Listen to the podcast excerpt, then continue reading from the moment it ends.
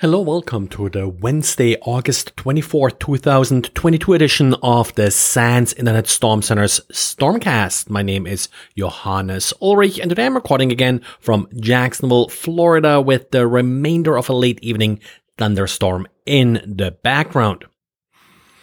Xavier today took a look at who is accessing the security.txt file. Uh, this file has been around for a couple years, but it became sort of more official in April when RFC 9116 was finalized uh, to promote it.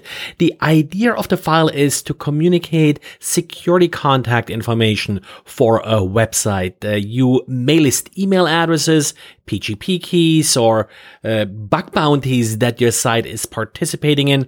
Of course, bug bounty hunters are one of the primary audiences for this type of file. Xavier did see a good number of hits uh, to his security.txt file and somewhat expected with the increasing popularity of this file, the number of hits has been increasing uh, this year.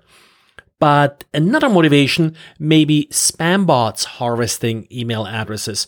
So far, most of the hits appear to be automated, uh, not too much spam to that address, according to Xavier. Of course, it's also possible that bug bounty hunters are deploying scripts to collect sites with worthwhile bug bounties. I often talk about malicious Python packages, and recently I stated that I'll actually not mention them as much anymore because, well, pretty much every day, at least once a week, we have sort of a new news article where someone found some new malicious uh, packages. One question that often comes up is, well, is there some automatic way to detect them? And Sure, uh, some of the reports that I'm referring to, they come from commercial providers of source code scanning tools. But two researchers, uh, John Speed Meyers and Zachariah Newman, took a look at the PyPI malware checks to see how effective they are in detecting malicious packages. Now, to get started with this, of course, they first needed sort of a test data set. And uh, what they did there is uh, they used sort of a mix of the most popular and uh, recently updated packages to build a data set of about a 2000 i think they got uh, non-malicious or benign uh, packages. And then they used uh, two distinct collections for their malicious sample. There is something called the Backstabber's Knife Collection that had about 100 uh, malicious packages. And they got another 75 from the Mal OSS. That's the malware open source software data set. While the checks worked okay to find malicious packages, not perfect, but well, that wasn't necessarily expected. The real problem here was that they had a pretty bad rate of false positives, which uh, renders the entire approach somewhat useless if uh, you then have to double check manually and such uh, these uh, packages. So, really not suitable for a large scale automated approach, which of course is what a PyPI kind of uh, needs. For more details, uh, see their blog post. As usual, of course, uh, the URL will be in the show notes for that. And then we have an interesting blog from Google's Threat Analysis Group or TAG.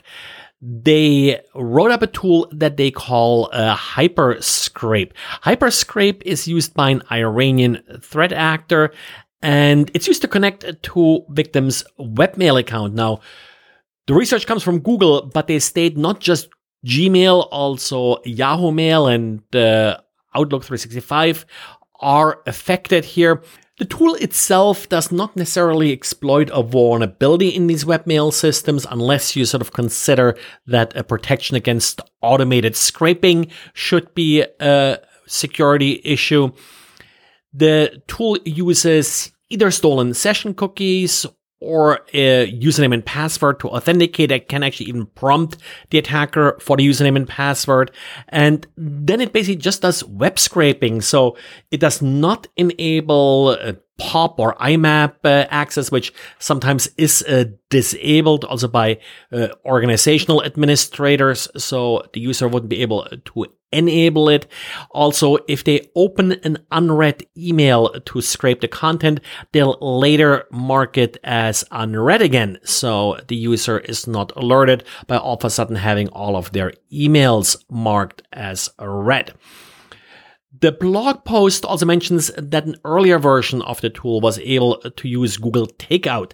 Google Takeout is a feature that you see a lot in websites these days, part also for GDPR compliance, where uh, with a few mouse clicks, you're able to download all of the data that the particular uh, organization has about you. So with Google Takeout, you could basically just get a copy of all of the uh, emails and more. Not sure why they removed this particular feature, uh, but maybe the downloads were too large or uh, took too long because it takes a while uh, for uh, these archives uh, to sort of be uh, compiled. And in noteworthy patches today, we do have an updated version of Firefox, Firefox 104, that fixes a few vulnerabilities, nothing critical here, a couple high ones. And IBM released a patch for MQ, the message queue tool. It fixes an XML external entity vulnerability. These vulnerabilities are kind of interesting. A lot of people have talked about it a few years ago when sort of web services came out big. I think they have gotten a little bit out of uh, the news cycle, but certainly are still an issue. People always think, hey, XML, these days we use JSON, still tons of XML with that, tons of XML external entity vulnerabilities out there. In this case, the vulnerability would allow arbitrary read access uh, to MQ. Well, and this is it for today. Thanks again for listening and talk to you again tomorrow. Bye.